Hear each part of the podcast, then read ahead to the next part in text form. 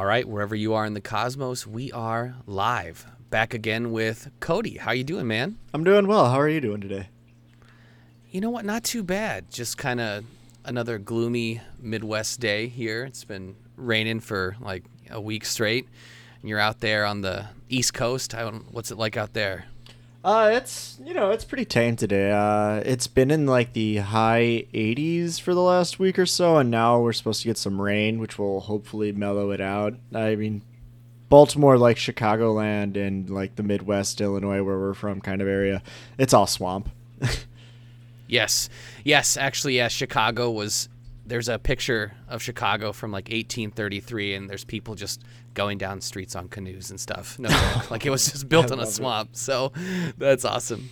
But yeah, well, thank you for coming back. Back-to-back shows here. Had a lot of fun talking about Dragon Quest last time. So much so, in fact, that you made me dig out my copy of the game and kind of see where I was and get to grips with it. So have you been continuing on, or do you take a break? I'm taking a slight break right now because for me, I have to get into the grind mindset when I'm playing those games, right? It's something that absorbs me, and that's all I'll do for a while, but then I have to be in the right mind place. I started going back to work because I was on a vacation when I started playing Dragon Quest. Mm-hmm. So now I'm in the middle of playing some Cyberpunk 2077, but I am about 40 hours in Dragon Quest. So I want to touch on Cyberpunk in a second, because that is kind of a game that's coming back to, you know, storefronts and everything now that they've kind of worked out some bugs. But so you're about 40 hours in to Dragon Quest. Do you have, I think there's what, seven people that you can recruit? Like, do you have what are you doing right now? I have the last party member that I learned that is the last party member through spoilers. Like, not wanting to ruin the game. I did get the final party member in Dragon Quest XI. You know, let me tell you what I just did. I am finishing up in that city where the mural is. Okay. I know. So are you like a couple cities past that? A little bit, yeah. Not too far, but like a couple.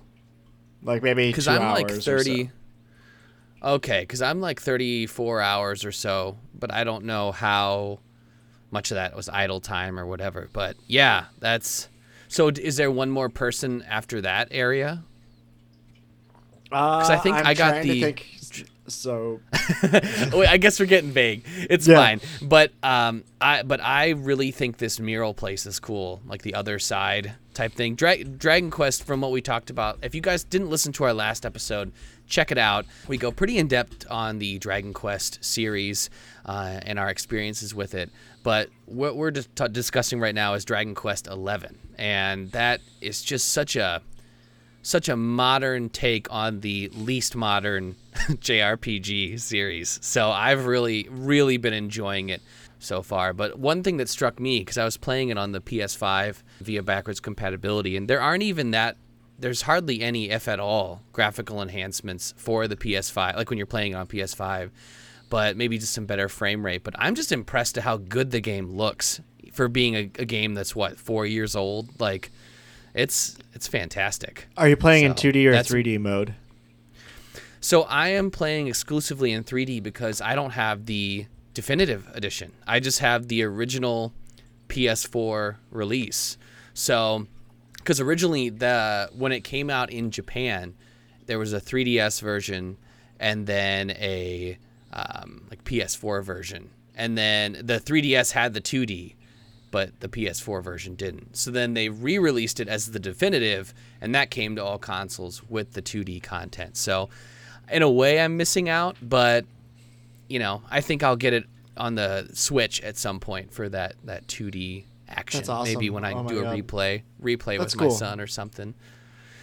Yeah, so that's mainly what I've been playing. I'm trying to think. There was something else I've been kind of checking into, but for the most... Spelunky 2. I've been getting into that with you. Yeah, I recently got it on the PC, and for those who aren't aware, Spelunky 2 is second in the series, obviously, but it's a roguelike kind of dungeon crawler where you're descending into both a mine and madness as you're trying to uncover secrets and bomb your way past enemies and get treasure and whatnot. And it's honestly a fantastic game to play with friends. And on the PC version right now, if you do online multiplayer, it's pretty enhanced as far as, like, wouldn't you say, being able to play untethered to each other on the same screen. Like, we were having a blast just half the time killing each other. It's amazing. So. Yeah, no, I really loved Spelunky 2. It's also going to be coming to the Switch sometime this year, which is dope. Yeah. But no, Spelunky 2 is a game that you just devolve into. It's really fun. It was like my first... I wouldn't say it was my first roguelike game, but it was my first roguelike game, just Spelunky 1 in general, that like hooked me and got me interested in the genre. And I was like, oh my god, this is amazing. So, yep. Mm-hmm. Highly recommend Spelunky. Yeah, that was... Yeah, the Spelunky and then Binding of Isaac were the two for me that I was like... oh, wait, you lose all your stuff when you die, but then you're kind of building on it. Like, I don't know, as a genre, it really intrigued me, but I had no idea it was even a thing before those games. So, but yeah, well, I think the main reason we are here today is to talk about E3, the good and the bad, and maybe how it's evolved over time, but in some ways it's kind of a shadow of its former self. But these companies are still, some of them are still showing up, and either way, it's a good event, arguably the best event to showcase games, because everyone is watching, everyone in the industry. It's the one time a year where there's arguably a lot of hype. So I guess going into E3, were you excited this year, or were you just like cautiously optimistic?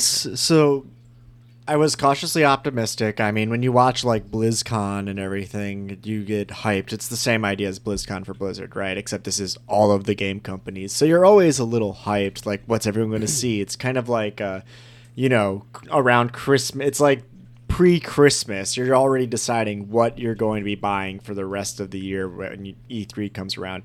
And this was my first year where... almost around just this time of year, my like hitting that stride of adulthood, I can, you know, look at all three platforms, you know, the big guys, Xbox, Nintendo, and Sony, and be like, who's going to win my budget this year? This is the first time where I'm like, I don't really have allegiance to any one system, because I've had a Nintendo Switch, but it's, you know, I've owned it for 5 years, so maybe it's time for a new console. What games are really going to grab me? I was hoping to be, you know, persuaded or seduced by someone this year. So that was an interesting experience. That's a good way to put it, too. I think people online, they'll say, you know, who won E3? Who won E3? And when I interpret that as, yeah, who won your cold, hard cash? Because this, I mean, and we'll get to Nintendo at some point here, but I got to say, just looking at Nintendo's lineup, I was like sweating a little bit. I was like, this is going to be tough to prioritize. Oh, man. Yeah. And just... even, you know, Xbox and stuff, just seeing a couple games on there. But the saving grace, I think, for Microsoft is Game Pass. Like, we don't have to buy anything that we don't absolutely, you know, as long as it's on Game Pass and like an Xbox first party title or EA or whatever, we're clear there at the very least. So yeah, I think I watched pretty much everything. I skipped Capcom's showcase because, to be honest, they didn't really have anything huge. Now, I'm sure I'm forgetting a couple things that, you know, but I just was kind of disappointed from the rumblings that I heard online of them just not really having much to show. So did you hear anything specifically that they showed, or were you kind of like me? I mean, I hate to break it to you, I'm actually fairly disappointed in you that you would skip the exact content that I also skipped. I was not drawn in at all by Capcom. I'm sorry, Capcom, I love your games. You hold a special place in my heart, but what the fuck are you doing this year? Well, yeah, and I think Capcom is still doing better than certain companies like Konami, who are like, hey man, like, we're gonna do like pachinko games, and like, we're really focusing on mobile right now. But at least Capcom, they have, you know, some diversity in their lineups, but they sure didn't bring it. And then you look at someone like Square Enix, who a company that you and I both know and love, as many gamers do. I mean, they're the ones working on Dragon Quest. But even then, Dragon Quest got its own showcase a couple weeks ago, or a month ago now. So it's not like that content was there. And Square spent the first 20 minutes of their presentation literally discussing Guardians of the Galaxy, which it looks like a fine game, but Jesus Christ, I don't want to play it. I don't have the time. It feels like a game that would have been really popular for my little brother about 4 years ago. And I'm not saying that because of, like, it's a kid game. I'm saying that It's a perfect game that someone that's looking for a, like, you know, a button mashing, like, hero adventure that was really hyped about Guardians of the Galaxy, which my brother's a Marvel fan. So last time I remember him talking about it was that long ago, you know, right when maybe the first or second movie came out. Like, it's cool that it's not related to the movies. You know, it's an independent universe thing, an original story. Mm-hmm. But yeah, I'm sure it's cool. I'll be interested, but it seems like a lot of quick time events built into combat. Right. Yeah. And while I was watching it, I kept thinking, okay, they're done. Okay, they're done. Okay. And then it just kept going. And it just was a big, 20-minute showcase for this game that, even though licensed games can be good, you look at like The Mummy Demastered on the Switch eShop. It's like based on that terrible reboot of the Tom Cruise Mummy movie. And like, it's actually an amazing roguelike if you want to check it out. Fantastic game. Like, that happens. But at the end of the day, it's a Marvel movie video game. And I just don't know why a company that has such a rich, deep history like Square Enix would lean into that so hard, and even when they talked about Final Fantasy, did you see the Final Fantasy Pixel remaster? It's like the first 6 games, but they're coming to mobile and Steam. That's it. Yep. No consoles. It's like COVID hit hard, so they just pulled up stuff that they knew that they would be able to deliver that would be able to be bought. People are going to love playing Final Fantasy on their phones, and I'm not going to begrudge them. That's probably going to be a great experience for somebody. But it isn't necessarily the new driven content that I'm hoping to see from Square Enix, something exciting or new. I mean, what is it? Final Fantasy Origins, I think, was the new Final Fantasy content, and that trailer was the guy saying, "We're here to kill chaos," like 4 times, like I think like 47 times in 2 minutes. It's like, yeah. Jesus. I like that you brought that up, because in my notes for this episode, I just have a bullet point that's all caps, chaos. Like, I'm here to chaos. Yeah, and it's like when that's what the internet focuses on from your presentation, that's not good. Yeah, and just what are you doing? Yeah, and I totally agree with what you're saying about COVID hitting the industry like it did any industry, right? And I believe that's a huge factor. But coming off of the Dragon Quest conference, where they show, the remake of Dragon Quest III in the Octopath, like a modified Octopath engine. And you and I are so hyped for that game, as many fans are. What if they would do that with like Final Fantasy III? Or I guess 6, but the Super Nintendo 3, or any of those. Like, if they would have done 1 through 6, they could have released, 2 collections, 1 through 3 and then 4 through 6 in the Octopath engine. And maybe that's a lot of work. I don't know, but, would have been amazing. Damn, we would have been freaking out on this channel right now, So it's a missed opportunity to me when, again, Guardians of the Galaxy is your... your big thing. Did anything else from Square jump out at you? I mean, I'm happy about Legends of Mana. I'm excited for people to play Life is Strange. That's good. They had another... Oh my god, I'm just relooking at the list. I forgot that they had another Avengers game also, the Black Panther game. It's video games and movies that came out 4 years ago that we're playing now. These are scrapped ideas that they didn't do 4 years ago, and then they decided now is the time to play. Or it's they started development when the movies came out, and now they've been kind of languishing in hell. I hope it's a good game. I hope they're good games. Maybe I'll pick them up. Watch it. Watch him be Game of the Year, and we look dumb. We're total haters, and they're just like genre-defining games, but they won't be.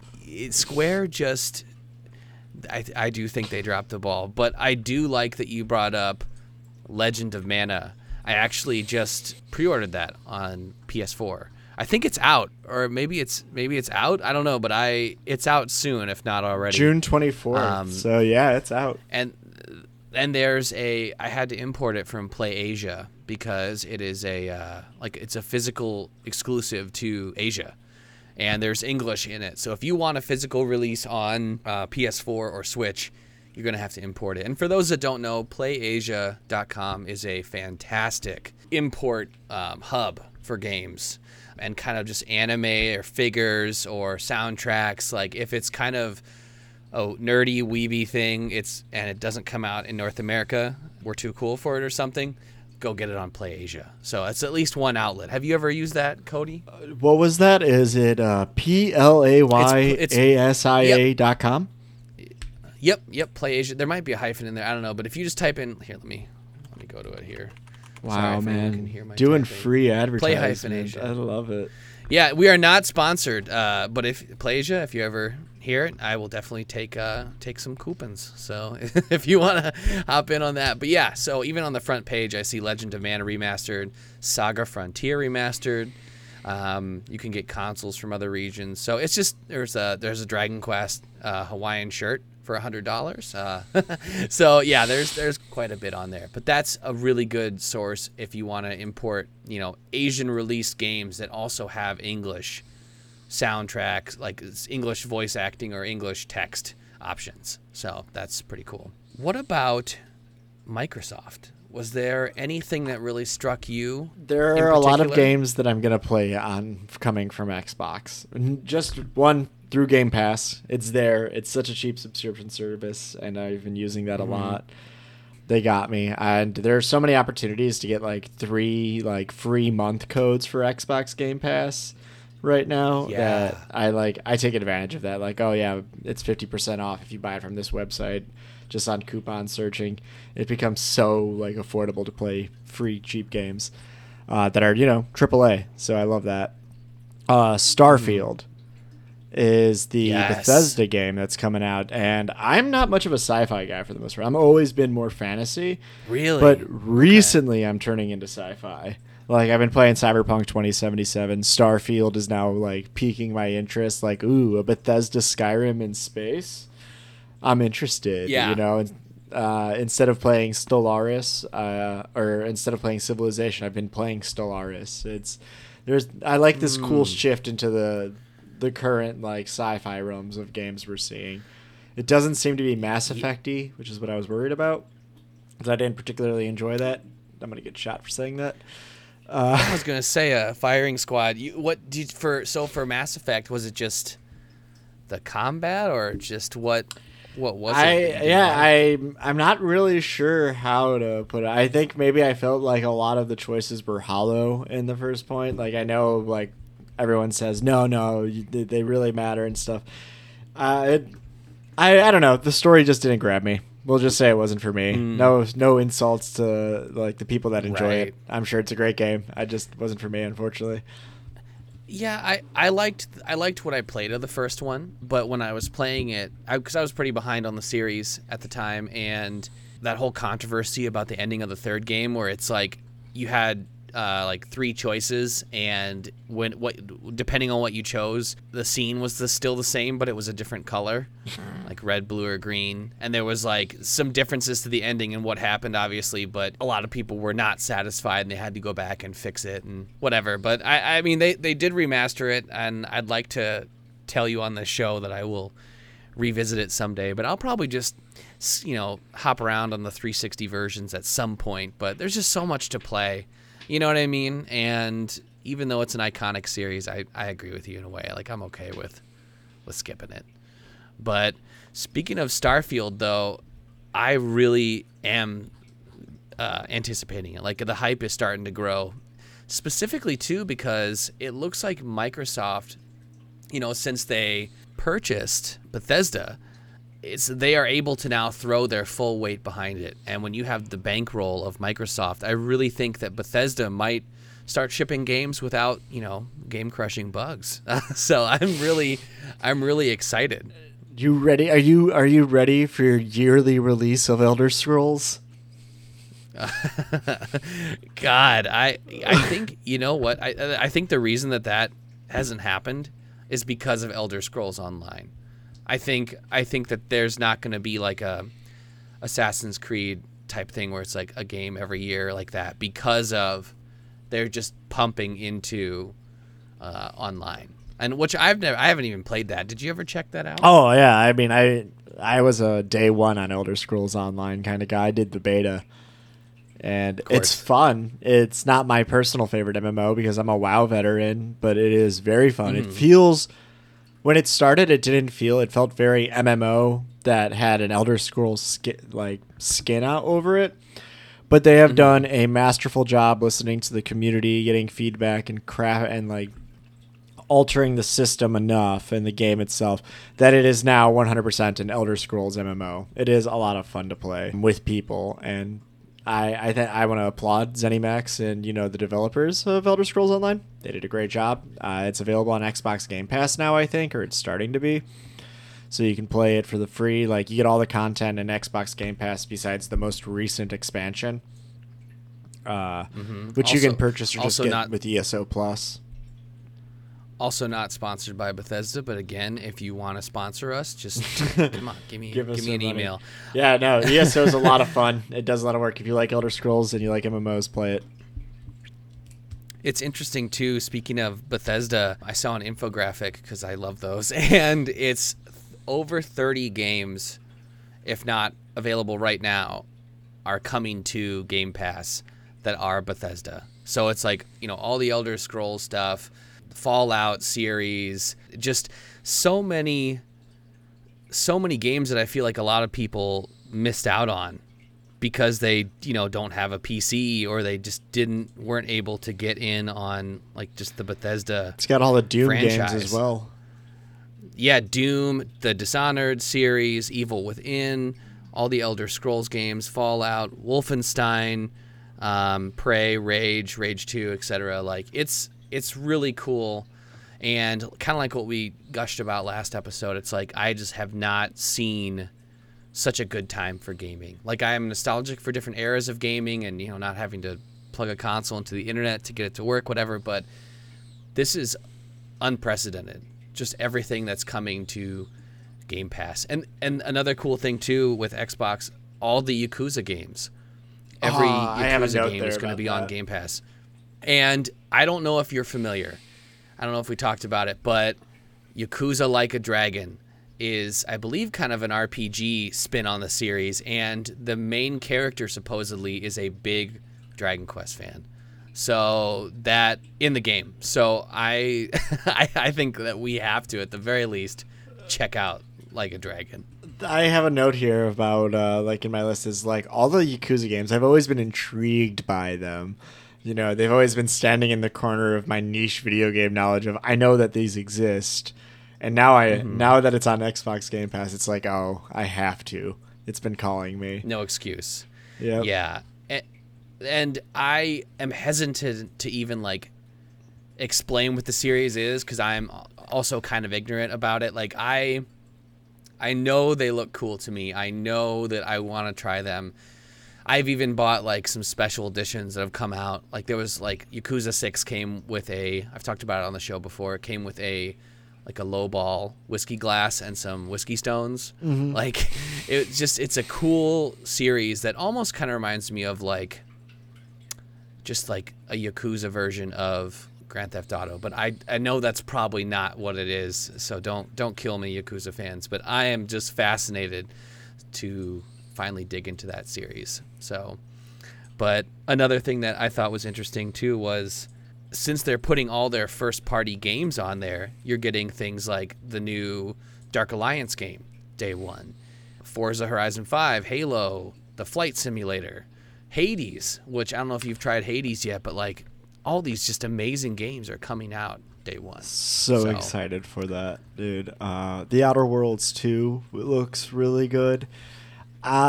Here's a random piece of trivia about me that will reveal much. I'm so stoked for that Shredders snowboarding game. Really? Tell me about it. No joke. It looks phenomenal. Okay, so I do not snowboard. I skateboarded because I'm from the Midwest, you know? We don't have hills to snowboard down, but I skateboarded a lot. And one of my favorite video games of all time on the N64 is 1080 Snowboarding. And nice. It just made me feel like such a kid to like play. Like when I watched Shredders, I was like, oh man, this looks how I felt 1080 snowboarding was. I have never snowboarded a day in my life. I will play a snowboarding game to the day I die. They're the most fun. Like, it just the gravity of good snowboarding games feels good in the hands to play and gain mastery of. Did you hear about the guy that created 1080 or had a hand in it? His name's Giles Goddard. He had a spin-off studio that kind of just is getting together over the past few years called Chuhai Labs. Mm-hmm. And they did a new snowboard game, but I think it's VR only. It's for the Oculus. So the 1080 creator did a new snowboarding game, and it's getting a lot of good hype. So if you ever get into the VR realm, you can relive your glory days with your boy in VR. But I love that did game you ever so play? Much, dude. Did you ever play like SSX or Tricky or any of those? Or I played a bit of SSX. My entirety of like snowboard games is like 1080, just 1080 snowboarding, snowboard kids, and a little bit of SSX. So I'm not like an expert by any means. That's why I'm so hyped for Shredders. It just looks how I remember 1080 playing. That nostalgia factor. And does that come out this year? Do you know? Or if not, it's okay. But I can't. I think it's supposed to come out in like December. I think December. You know, it's like the end of the year. It's Christmas time. Mm-hmm. Wintertime game. Yeah. Just because I'm interested. I've never really been. I always joke and say, I guess it's true though, that the only sports games I play have Mario in them. Or NBA Jam is always a fantastic exception, but on the Super Nintendo. But other than that, yeah, pretty much just like a Mario sports guy. And I have a friend who is actually going to be on the show next month, Cullen. Shout out to him. He is like a pro at the SSX series on PS2. But again, I suck at those games. So was 1080 kind of a one-off on the N64? Do you know? Or I don't know. I know nothing about the history. This is like a nostalgia-based like theory. Okay, forgive me for getting. No, I'm just diving deep. Like, I'm just. I curious. Don't know. Like 1080 snowboarding for me was like it was a game that came with the Nintendo 64 I got, and I just fell in love with it, and then I kind of like forgot about it as I was growing up, and then I saw the Shredders game and I'm like, oh my goodness, this I remember this, and it like, you know, uncovered a memory deep buried. I cannot wait to hear your review on that and see what you think once you've actually played it. And I think it's kind of a relatively indie game, or at least kind of a like low-key company doing it. I don't remember the name of the company, but that's also coming to Game Pass, so I'm just super hyped. So actually, then I'll try it out too. I don't have to pay $20 for it. Another one that I really want to try that comes out in August is called 12 Minutes. I don't know if you've ever heard of that one. They teased that a couple E3s ago, I believe. But basically, it's like the game takes place over a time loop of 12 minutes, and I believe it's like a couple in an apartment having either a fight, or I haven't seen the trailers in a while, but I think there's like a break-in. Let's see here. Here's the player experiences a 12-minute time loop controlling a man whose wife is accused of murder. It takes place entirely in or near the rooms of a small city apartment in an overhead view. So it's kind of intriguing to me. So I've been kind of watching it since 2019 when they really delve into what it was. So I'm looking forward to that. That trailer is tense too. If you watch that, you feel a lot of emotion in that trailer, and it's like a 30-second trailer. So I'm also hyped for that. Mm-hmm. Yeah, it should be good. Did you see the kind of re-reveal for all the Halo stuff? And if you did, what do you think of the look? Because I know that it was kind of controversial when it was when it was shown last year. Like, how do you think they've improved? Are you hyped for Halo? I'm hyped for Halo because I'm always excited for another Halo game. I'm going to clarify that statement. Yes. There's nothing. I'm fine with seeing studios take new directions, new art designs with things, trying to change things up. I'm cautiously optimistic. I think the problem I got from the Halo presentation is it seemed to have like a lack of clear direction of what they wanted to talk about for it. Like, because they showed some things, but they didn't really show me what I was particularly interested in or talking about plotline. They were like, yeah, Halo Infinite, it'll be free multiplayer on Game Pass. So that's awesome. But it feels like it's going to be a live service title where they're constantly going to be updating it. And the fact that I had no idea who was really like in charge of the presentation or hosting it or like lead designer, because they've had like a couple of lead designer changes, haven't they? Like 3 of them have left already. It felt disorganized, and they kept saying things like, here is this person that's been with us since, you know, Halo 2, and it's like, that's really cool, but why have I never heard of this person up until this point? I want a lead designer. I want to have like a clear mission statement of what I'm going to see from Halo, because I've been waiting for this game for a while. And if it's, you know, I want this to be the series that gets me back into Halo big. And I don't think it will be. It just sounds like another live service title.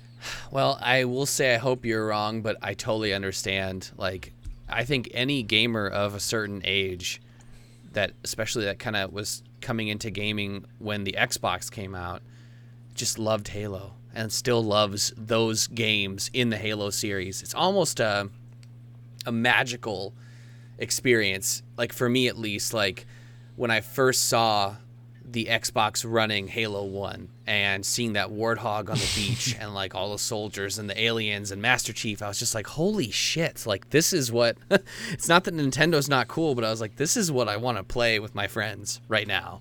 And that kind of stayed until, you know, the ownership of Halo kind of changed to 343.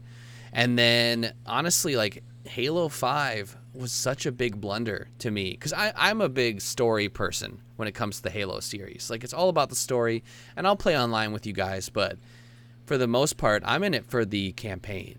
So I didn't even finish the 5th game. And that's never happened with any Halo game for me. Even ODST, which I stumbled through, you know, but I really hope they nail the single player and it's a good value. And then if they treat the free side, the multiplayer side, like a service game, at least we have the other experience we can fall back on. You know what I mean? So I'm hoping that at least that is solid, if anything else. I'm hoping for that too, but we didn't learn anything about the story mode other than like, there will be a story mode, and that's pretty much it. I hope it's not like a 3-hour shitty little like Call of Duty type campaign, but no, give me a 60-hour game. Yeah, just, oh god, they make it a turn-based JRPG. Oh. Like, just, it's just 100 hours. It's like a, what's that series? XCOM, like just a tactical cover shooter with Mario and the Rabbids. I'm sorry, I didn't mean to curse the Halo series. God, I'm so cynical today. I apologize. No, I get it. I think a lot of people were burned after 5. At least I was in our circle of friends. Again, fans that have been in since, if not day one, at least the early years of Halo that are in it for story. It's really just, I don't know. It's just kind of been lost, you know? I guess we'll see. Yeah, so I think overall, including like the Game Pass announcements and just where their mind is at least for the Xbox family of consoles, I feel like Microsoft did a pretty good job. Maybe not every individual game got the direction or attention it deserved, but they did touch on like the future of xCloud and, you know, how you're going to be able to stream games to like, it's basically going to be a Stadia killer, you know, hopefully, but I don't know. I feel like they got like a solid B from me for their performance. I'd say A-, honestly. I'm very happy. Maybe it's because I have, you know, the Xbox Game Pass, and I know that I'm going to be playing a lot of these games without feeling like I'm going to be wasting any money on them just to try them out. And I still have access to a lot of the old Bethesda like classics and other games that I know I enjoy. Xbox did a good job. They comforted, you know, I felt a comfort with Xbox. I was like, okay, you're doing stuff. Yeah. Yeah, and they're proud. Like, they're announcing just so many games. And one thing that I would really hope to see, but I don't think we'll ever see it, is it'd be cool if Diablo 2 Resurrected went to Game Pass. Because on PC. But I know Blizzard won't do that. It doesn't matter. I've already pre-ordered the game anyway. But that would be kind of neat to be able to play it on another platform. But speaking of Diablo 2 Resurrected, 9/23/21. We finally got a locked and loaded release date for that. So that's in my top 5 hyped games of the year, to be honest. So same. And that's coming to everything. Oh, I was just agreeing. I'm saying absolutely same. I'm so excited for that. Yeah. Yeah. So that's going to be one, if, you know, for any fan of the Diablo series that, you know, maybe never was able to touch on Diablo 2, and maybe you came in at Diablo 3, please check this out. You will know why Diablo and Diablo 2 fans were, you know, they like Diablo 3, and, you know, I like the lore and everything, but many of us still feel like 2 is the pinnacle of the series for the tight gameplay, the loot, repetitive grind loop that keeps you coming back, and just... it just felt so dank and, you know, disgusting and dirty and just, I don't know. Like, maybe you can back me up here, Cody. Like, there's just something about Diablo 2 that there's a reason why we've never stopped playing it, and it's been 20 years, you know? So I cannot wait. Diablo 2 is a comfort that when you come home to and you see that everything's, you know, exactly where it was, but you can do it a little bit better or you'll have a little bit more fun. Those memories just... Diablo 2 is great. Play it. yeah that's the only endorsement you need. Fucking just play it. So if that would have been the entirety of E3, I would have been like, okay, well, you know, Square's kind of half in, half out, the other few companies stumbled, but you know what, at least Microsoft brought it home.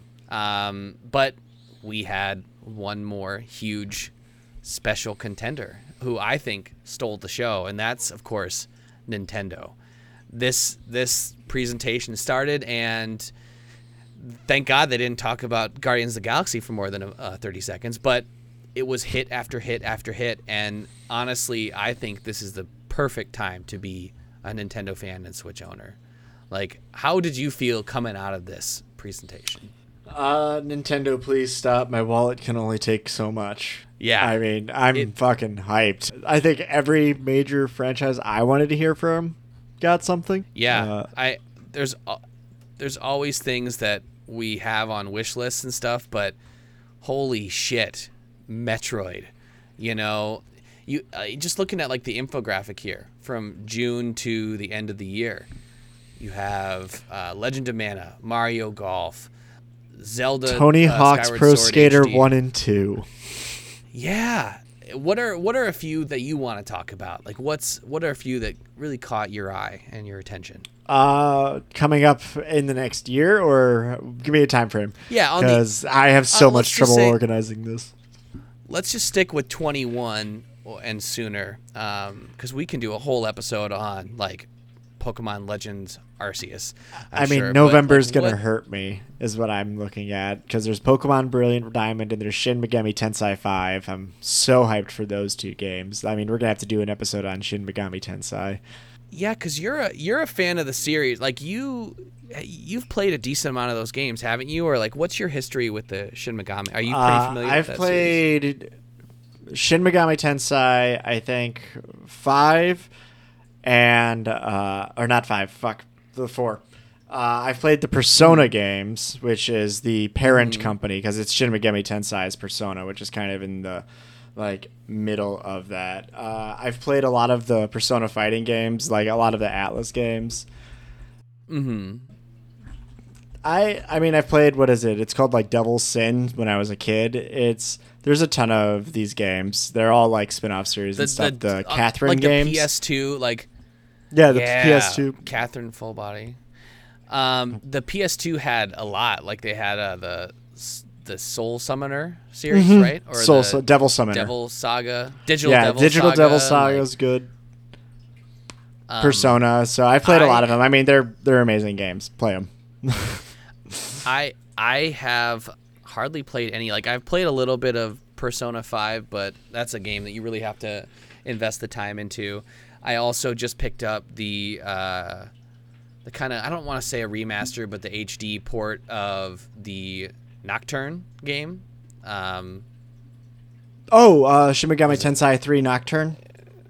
Yes, on the PS2. Yes, that's a really good one. Yeah, so that's gonna be. I think that might have, that was actually a PS2 game, I think. So they bumped that up to PS4.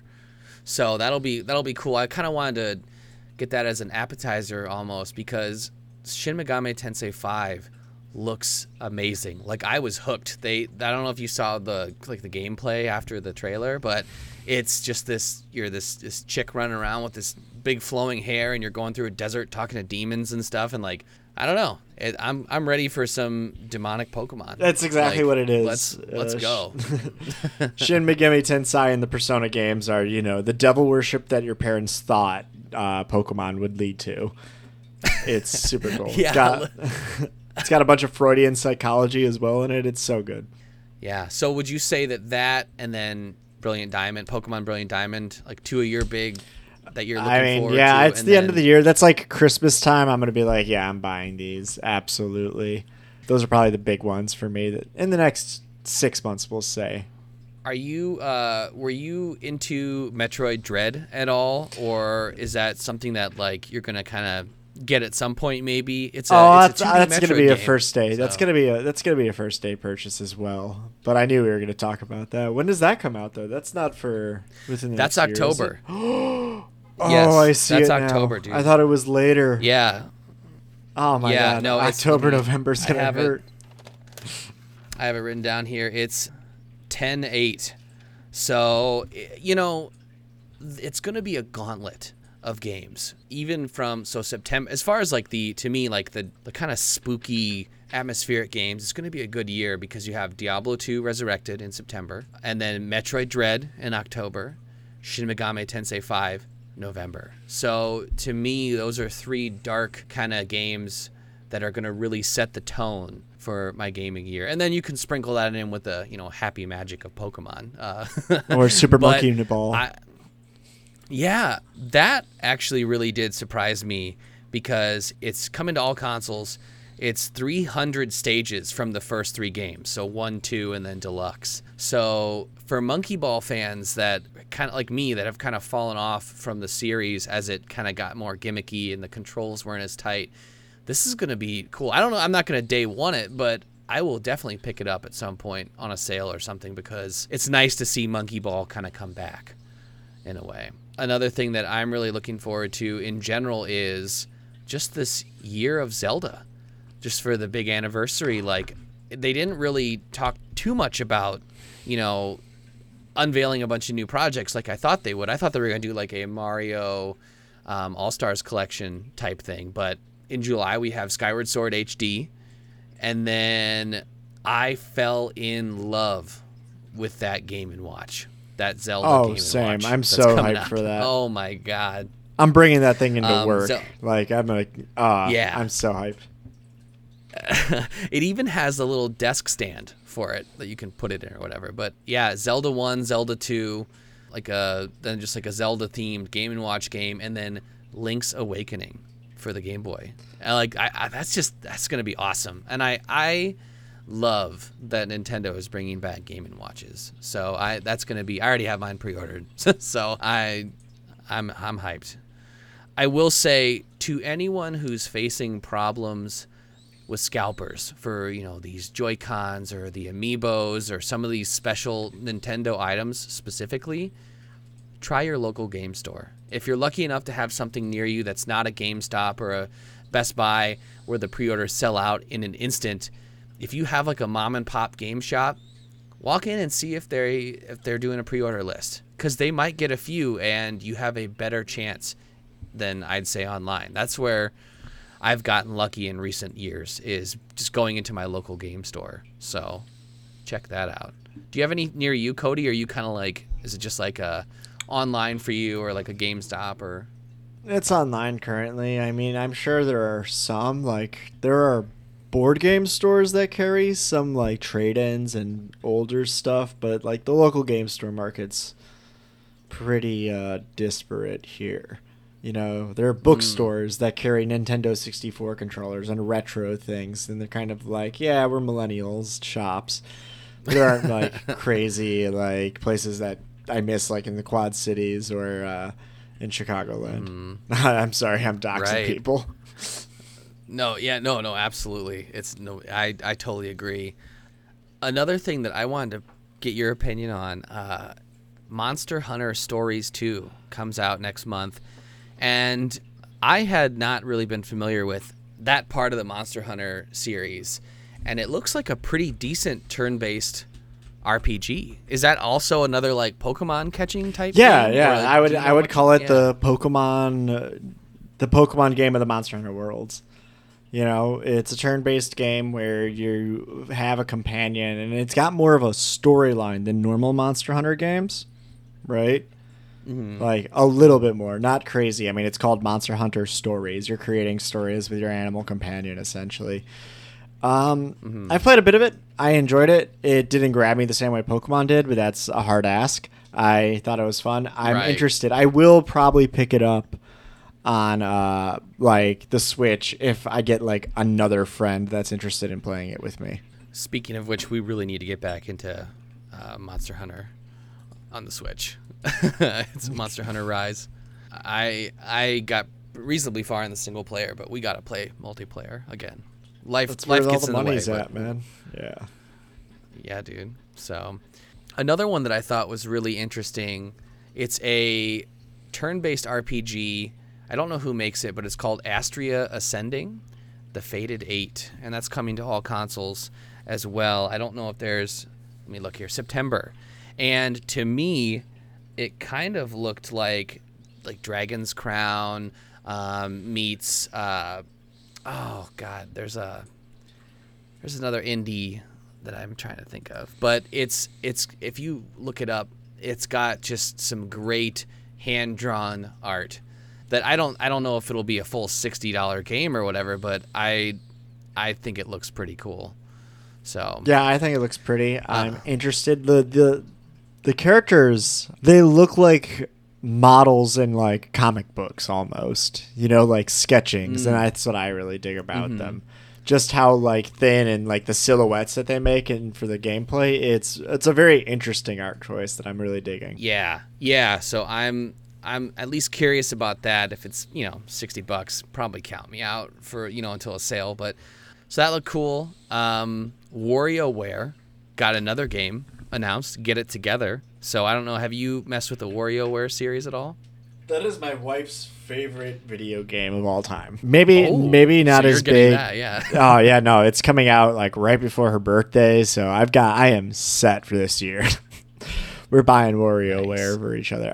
It looks great. If you're unfamiliar with the WarioWare games, for those listening, there are a bunch of mini games that you can generally play an entire like WarioWare tournament, we'll say, in about like 15-20 minutes. It's perfect if you have like company over and you got to wait for food to like finish up in the oven. You play some WarioWare or something. It's a good like hosting game, because there's no real effort you also need to put in. You normally are just pressing like a button or moving a joystick while having a conversation and playing these games. It's so good. It's so like, they're entertaining. They're a little challenging, but not like, haha, you suck if you fail. It's often hilarious. The Get It Together game, they've changed some things. It looks like it's like, instead of just playing a mini game and you have an avatar, now your avatar will be taking part in the mini games, and they have different advantages, kind of like a Mario Kart kart system, individual unique skills. So that looks cool. Yeah. And I think it looks fantastic. And one big thing about the WarioWare series is it doesn't take itself seriously in any way. It's the complete opposite. I mean, there will be the most mini games are over within like 10 seconds.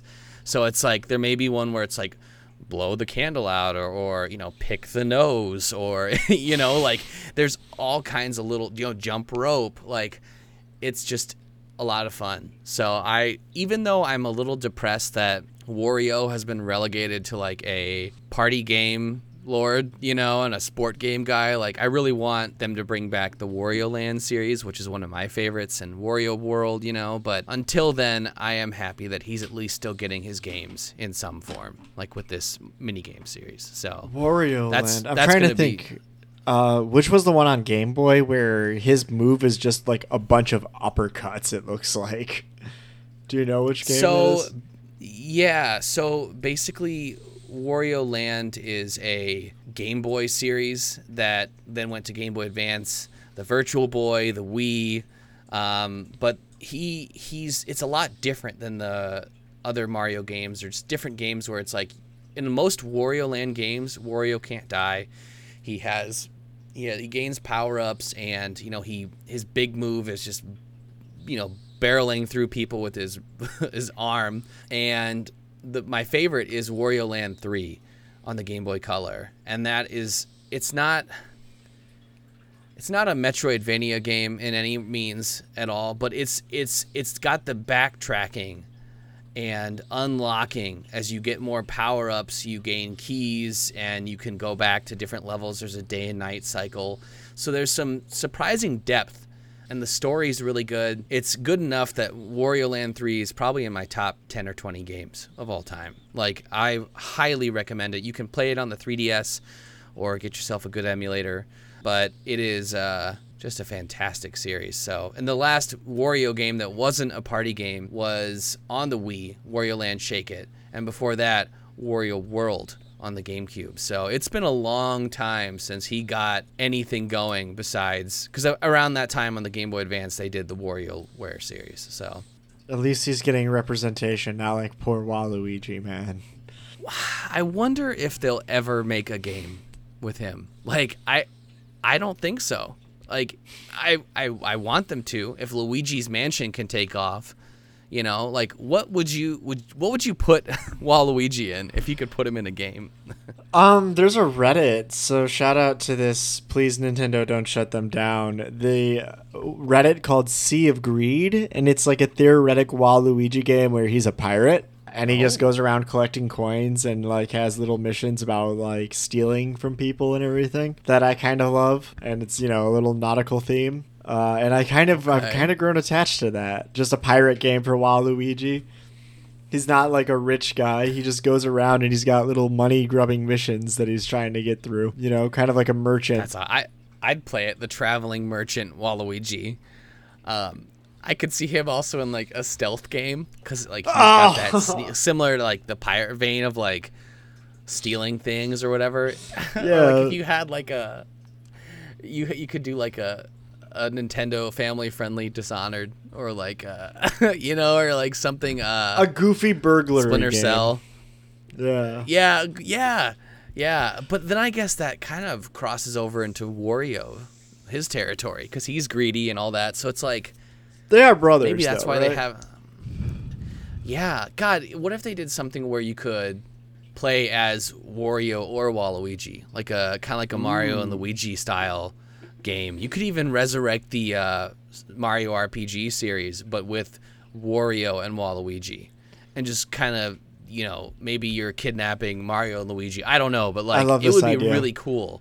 Don't talk anymore because we don't want them to steal our ideas. We'll sell them. Patent pending, okay? Patent pending. We'll see you soon, Nintendo. We have a pitch for you. Let's just leave it at that. But not to get off topic, I guess. But that's what I want for Christmas. That's all I want, besides my two front teeth, is a Waluigi game. Perfect. I'm also now a series that doesn't, it's not really a series that I've played a lot of or has impacted me personally, but a lot of people I know were very hyped by this announcement. Advance Wars 1 and 2. Advance Wars is a tactical series, Game Boy Advance. Did it come out on DS? I think Game Boy Advance and DS. And cartoony, a lot of fun, playing with like tanks and ships and all kinds of stuff. Did you ever have any experience with that series? I've never played Advanced before. I have played a lot of tactic games, mainly Fire Emblem, and I really love them. They're awesome. So I will probably pick that one up. I've never played it though. I think a big thing for anyone listening, if you do like tactics games, yeah, Fire Emblem is a good point of reference, but I'd say the biggest comparison is going to be Wargroove, which is also a Game Pass title. It's on the Switch. I think it's on most consoles, but Wargroove. And it's got a very similar cartoony, tactics-based style of gameplay that I think is really going to be up a lot of people's alley. If you're into Wargroove, give Advance Wars a shot. So, I don't think I got to ask you, Cody, though, what do you think of the Diamond and Pearl art? Because it kind of seems controversial, man, for the remake for some reason. So mad. I don't think we've seen enough of it to really judge it in its full, right? I'm bummed that it's not like pixelated, like the sprites. I'm bummed it's not hand-painted sprites because I love those. But we're playing on the Switch, so let's work with a new engine. It looks fine. It looks fine. From what we've seen, from what little we've seen so early on. It's coming out in November. I'll probably have a lot more opinions, October time, when they've released a little bit more of how the game's going to look.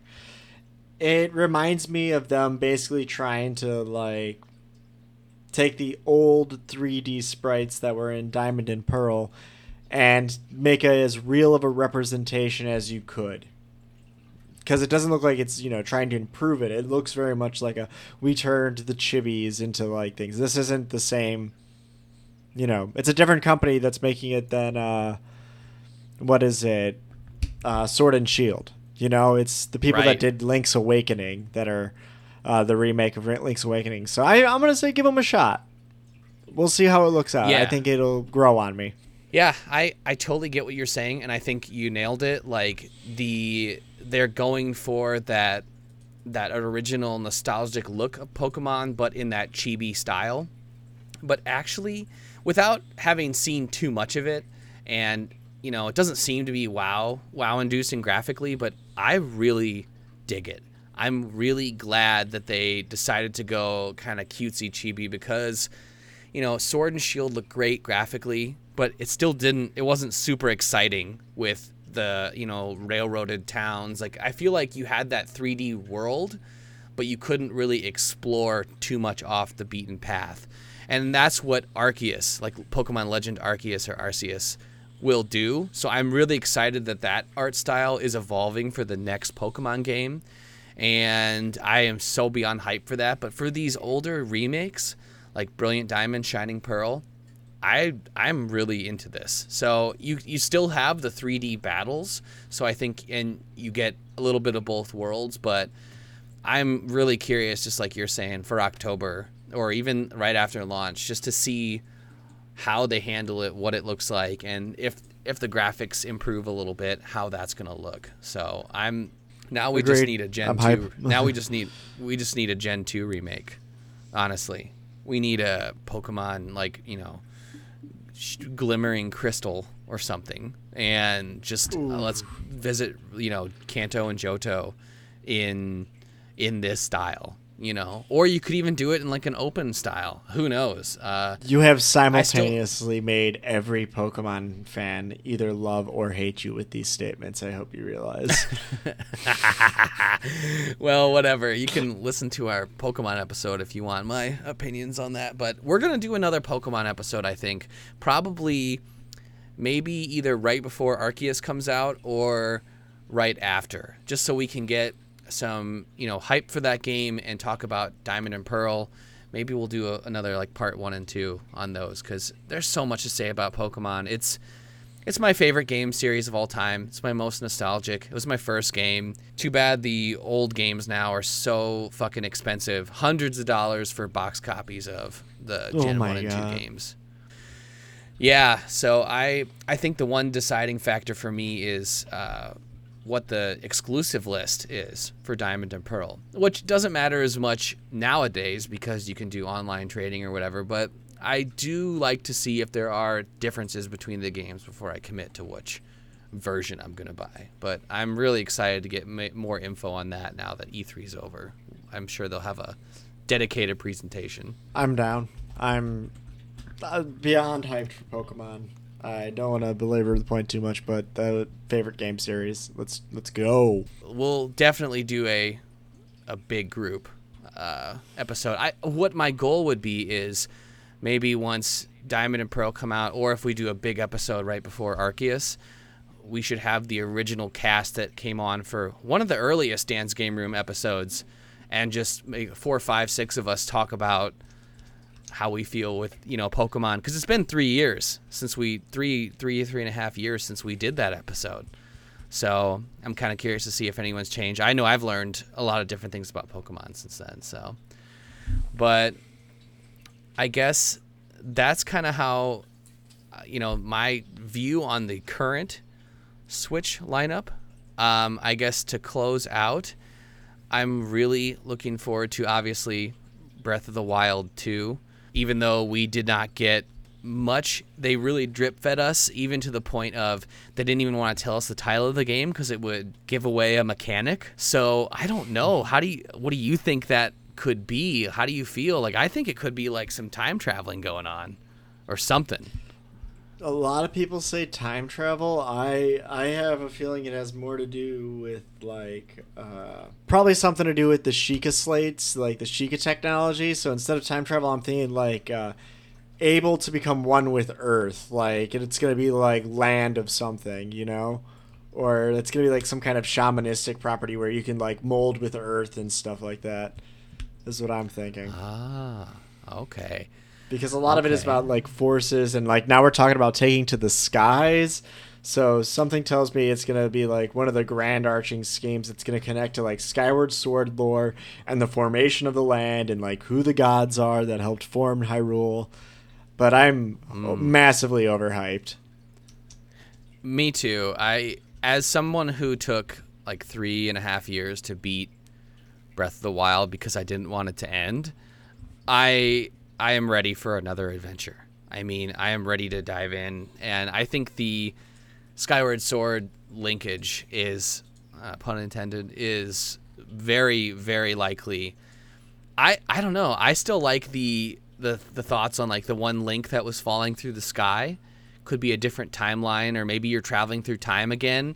You know, it could be cliche, but a Link in Time, Legend of Zelda, ooh. Link in Time. You know, like it could be something. That's pretty good. I don't know. I think that is probably going to be the swan song for the Switch. Even if it's around for a few more years, that might be the last big, definitely the last big Zelda game, I think.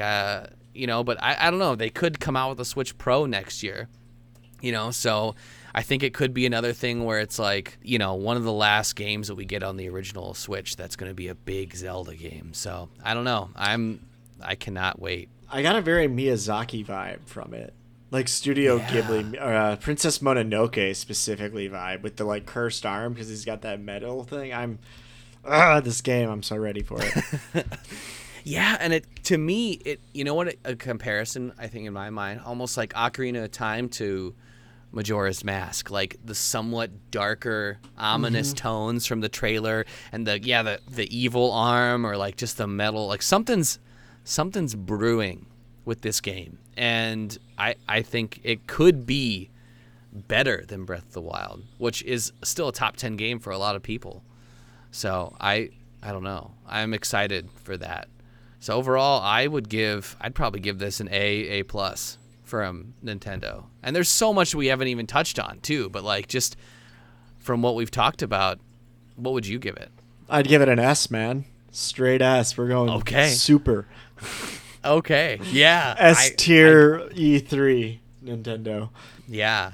And I guess too, one last thing to touch on, fucking Mario Party Superstars. Like, I'm really glad that they finally are giving out more Mario Party content, but I'm kind of pissed that it's not going to be a DLC for Super Mario Party, because they neglected the shit out of that game.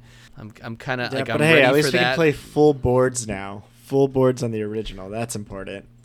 Yeah, and you can online play for Super Mario Party. So I'm looking forward to playing more online with that. But I don't know if I'll get Mario Party Superstars. I guess to finish out, I am still disappointed in Sony for not showing up. I think that they'll probably do something this summer, their own event, but I think that them spinning off and kind of, not even capitalizing on the hype in June is kind of a mistake, because I have a PS5 and it's like I wasn't able to join in on the hype for that console. You know what I mean? I agree. Like, I'm kind of Sony was not a thought at all in my head, and that's funny because I was so hyped to buy a PS5. Yeah, and I know I'm still on a list or two to get you one, and it's like I know that I've been enjoying the PS5. I know you will too, but there's less to talk about, and I think Sony really missed out on being a part of the conversation.